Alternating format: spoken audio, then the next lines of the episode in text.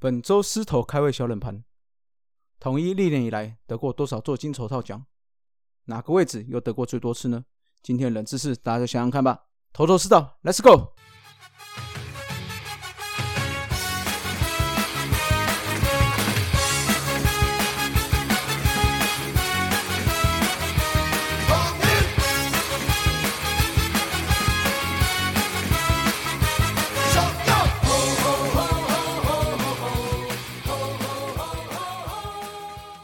头头是道，猛狮战报，光头给你报一报。好，欢迎来到头头是道哦。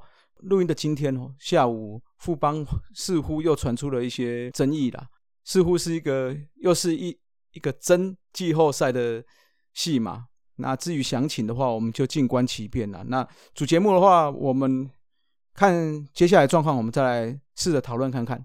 大家如果有兴趣的话哦，刚好我前天去录了。h i t 大联盟的节目，那来讲美国大联盟的勇士队，大家有兴趣的话也可以去听一下。在节目中就是畅谈我们对勇士队的喜好，还有一些我们做大叔野球五十三的这些嗯心得感想吧。哦，那就希望大家去听听看喽。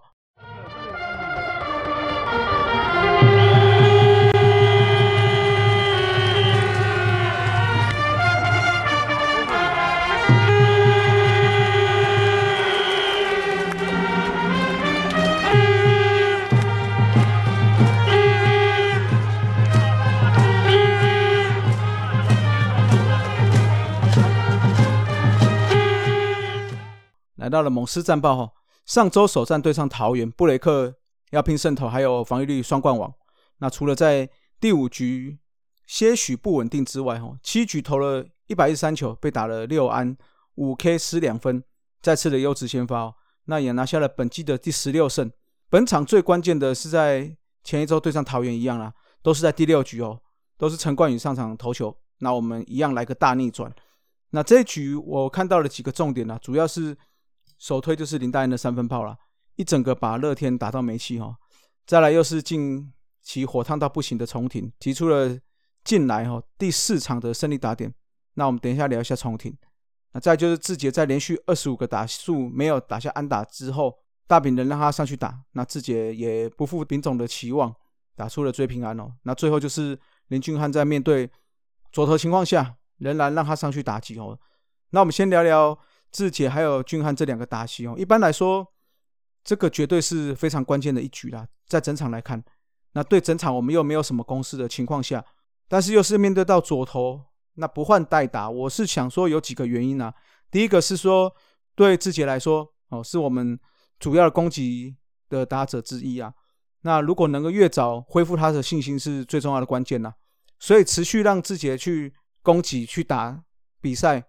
我相信确实是可以让他自信心的提升了。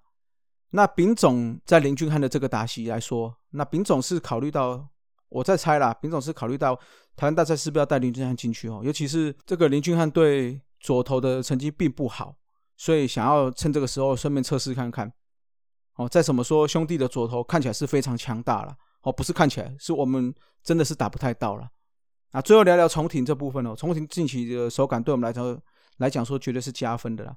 那像我前面有说的，兄弟的左投很猛，重庭对战左投算是打得不错，而且二垒、三垒游击都可以守，所以在台湾大赛绝对要扮演一个关键的角色啦。那来到了本季对象对例行赛的最后一战哦，兄弟除了想要抢年度排名第一之外，哈，这一场也很明显啊，是在测试不同的投手的使用方法。先是看看德保拉。在头一修饰的情况下，对上我们的压制力好不好？嗯，果然很好。我们依然打不到哦。五局我们打出了两支安打，还被 K 了七次哦。哦，先来舒服一下兄弟啊，稳了啦，稳了啦。宝拉一四七，兄弟总冠军，好不好？这里是头都知道了，哎，搞错节目了，搞错节目了啊！回到投手这边哦，来到了夏魔力两局，虽然我们打了三安打，但是还是吞下了四 K 哦。可见你看左投对我们的攻击还是。非常有压制力哈，我们的攻击真的有待加强了。那最后又是测试长发陈子豪、华德兹啊，那看起来控球果然不太优哦。那上来失了两分。那正当我们要唱起这个炸裂华德兹的时候，结果李占昌还是上来锁定了比赛了。我们的霸能哦，前三局是表现算稳定，但是第四局两人出局后，突然被打了一波流哦，打了三分，五局仍然是不稳定，所以最后是四点一局就下场了哦。那近两周以来是第一个我们没有投超过五局的先发投手了。那对上相对哦，霸能去年其实就表现并不好了，那今年第一场还算可以，但是这场很明显就是不佳了。生涯对战中心的时候是四胜六败，六点四八的防御率哦。那 WHIP 更是高达一点七零啊！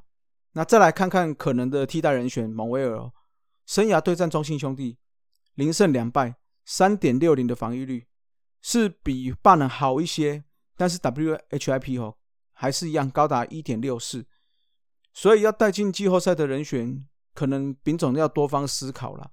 那目前的话，看起来还是要取决于菲利士的伤势如何了。那最终我们在本场哦没有减掉任何的魔术数字，全年的战绩再次被拉到了一场，也终止了五连胜了。那来到了上周的第三战哦，本来是想说还好在这个二连战对上龙队的时候减去魔术数字了，但是全场哦整个手背小瑕疵不断，那残垒也多，哦比数一直拉不开，到了九下更是失误，让这个龙队可以追平比数。其实吴东龙在九下打的二连打弹出去变成场地二连打的那个规则二连打，哦是还有是二连打，不然的话九下其实就已经 say goodbye 了。哦，那但是吴东龙在十一局下再次打出了一个内安打，造成了再见安打，也当选了这场单场的 MVP 啊，也让我们苦吞了二连败。那也代表说这一周我们是没有办法自立封王了。那来到了对龙队的第二场哦，全场两队算是有来有往啊。龙队在这一周哦，气势真的是锐不可挡哦。每每我们上半局得了一分，下半局马上就有攻势来逆转。那就这样子，我们这样子来来回回，来来回打来打去，打到了七下哈，终于到了主周时间了。我们这个三垒防线的三垒老板们呐，天天在卖粥哦。这周失误我是懒得去算了啦，哦，已经不知道几次了啊，也就这样了，就被逆转了，也输了这场比赛哦。不过在四局上的。靖凯的打点也成就了我们队史上的一万五千分打点。那另外山上安可的全垒打也是个人生涯的第五十轰哦。那来到了最后一场花果山之战哦，对乐天的比赛，还记得我们在第一场赢的时候，各大媒体、各大新闻都在讲这个说，哎，我们抛彩带啊，动纸趴，哎，五百要怎么唱啊？哦，结果我想大家是多虑了啦。啊，这场我不知道全队是怎么了，不论打起来的气势。那大家的眼神都不像前一周这种四连胜准备封王的球队啊，全场只打了五支安打，那又夹了三个双杀打，所以我们被完封也是刚好而已啦。那手背上三垒再次煮了两碗粥哦，可以说是天气有点凉了，吃个粥正好是吧？全场失了五分哦，只有两分自责，但是打击坦白说也没得分啊，就这样吞下了单周四连败喽。那上周的话，我们是一胜四败，主因当然是手背失误啦。五场比赛，刚刚说不想算嘛，来算给你们听。五场比赛出现了失七个失误，哦，七个失误，靖凯就两次，其他呢全部都是在我们的麦州的三垒老板那边啊。所以我看，不论是季后赛或者是台湾大赛，这种短期比赛哦，手背绝对是关键中的关键啊，所以我们更加要注意了。那在第二场输给中信兄弟之后。好像就不知道怎么打球，哎，奇怪，上半季的季后赛我们好像也是这样哦。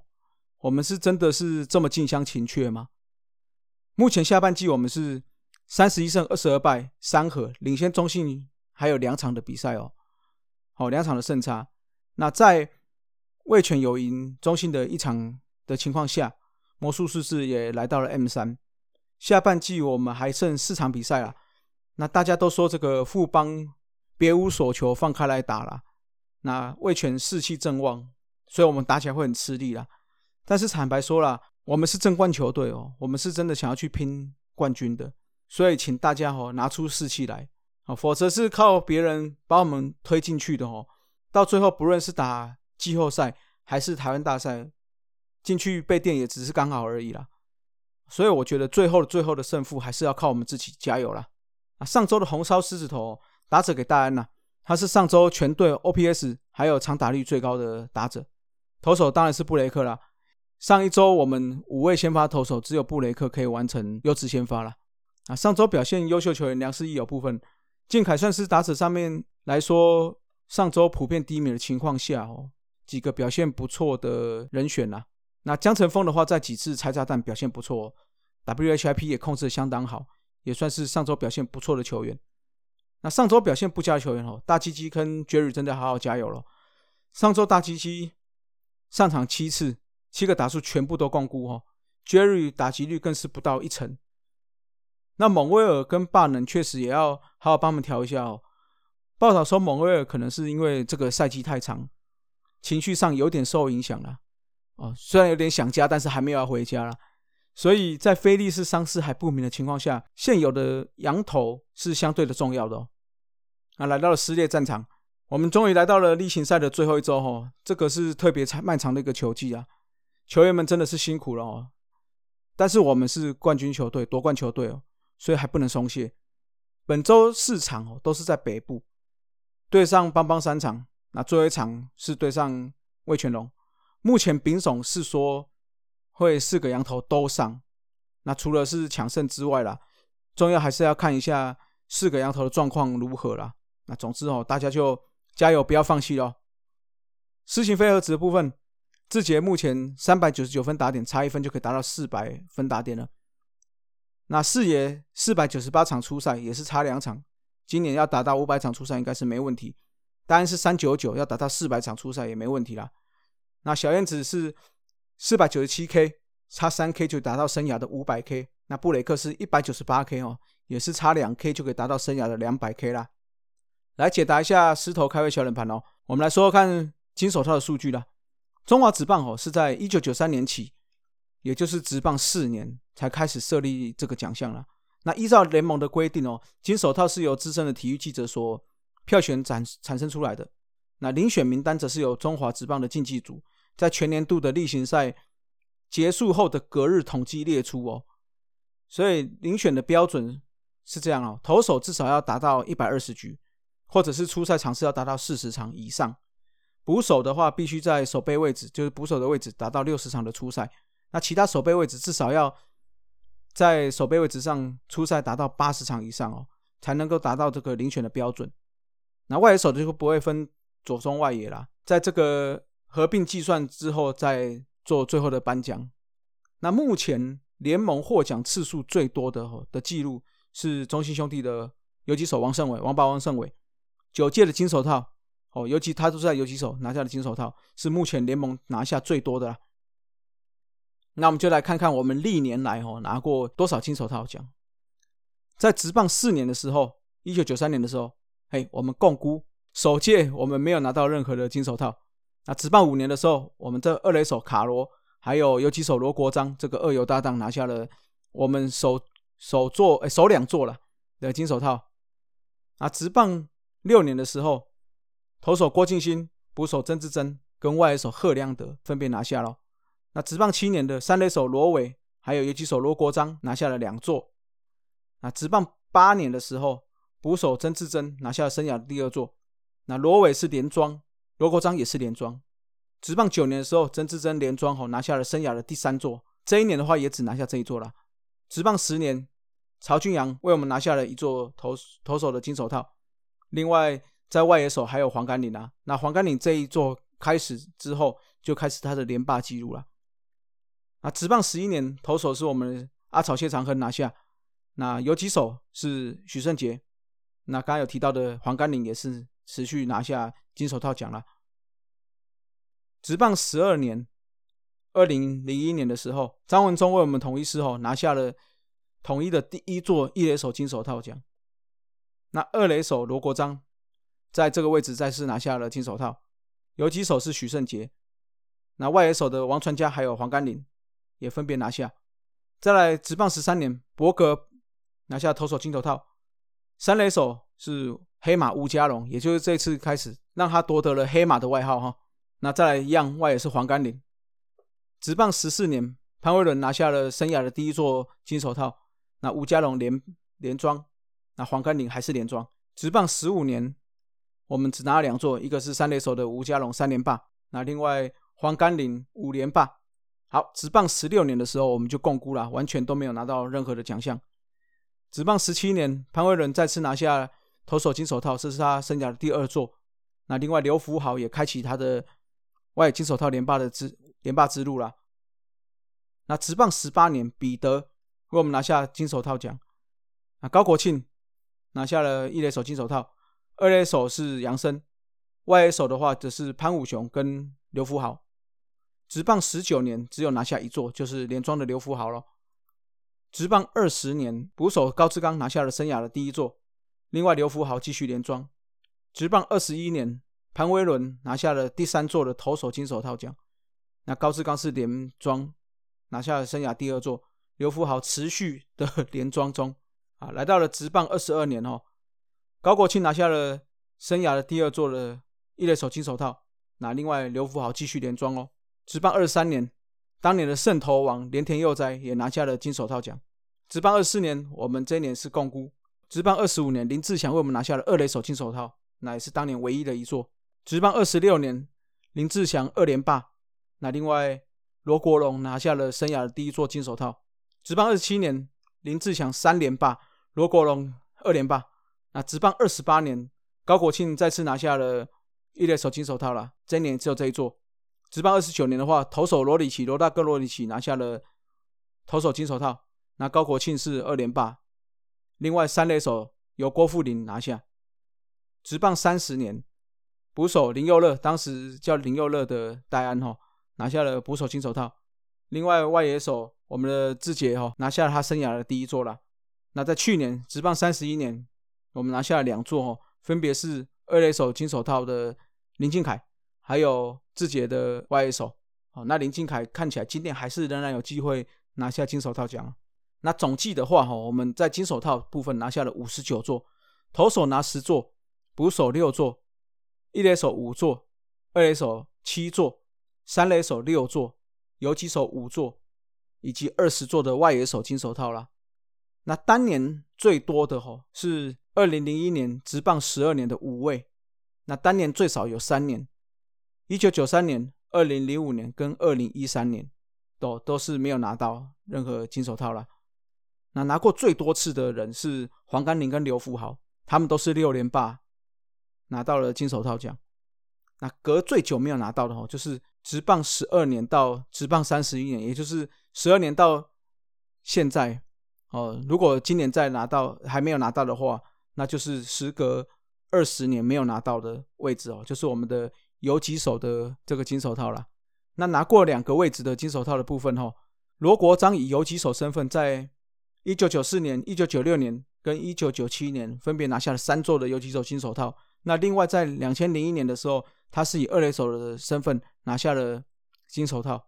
那我们在二垒手、三垒手、游击手跟外野手拿到的金手套次数哦，是跟这个我们最佳死人是一样的啦。哦，那其实。最佳十人跟金手套，我们只差相差只差一座，那这就是本周的狮头开胃小人盘啦。好了，那接下来最后一周的比赛哈，预计的话，我们总冠军赛或台有季后赛的话，我们头四道会继续讲啦。那季末的话，我们还在各节目还在商讨，看要不要继续在季末继续做，就季后继续做单口节目，那或者是说要到新球季开打前再来做了，就大家拭目以待啦。好了，今天就到这里了，各位，拜拜，Keep flying。